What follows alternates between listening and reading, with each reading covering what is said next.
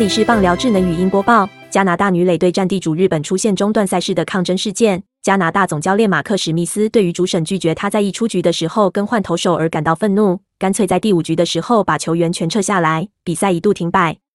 马克史密斯说什么也不肯让，当场发函向世界棒垒球总会抗议。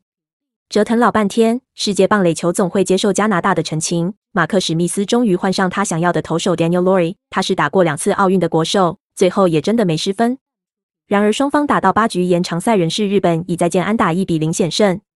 这场事关金牌战门票，加拿大很重视。可惜他们赢了抗争，但输掉了比赛，现在只能与澳洲或墨西哥争抢铜牌。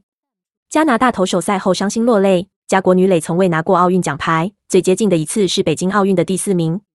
另一头美国女垒队奋力二比一击败澳洲，将与日本争夺金牌。日本首战以王牌投手上野由棋子先发，八比一扣倒澳洲。由于女垒在二零零八年北京奥运之后跟着棒球一起消失，日本相隔十三年才获得宝贵的卫冕机会。下届巴黎奥运确定没有棒垒球，这一次美国或日本摘下金牌之后，最快要等到二零二八年美国当地主的洛杉矶奥运才有机会再战。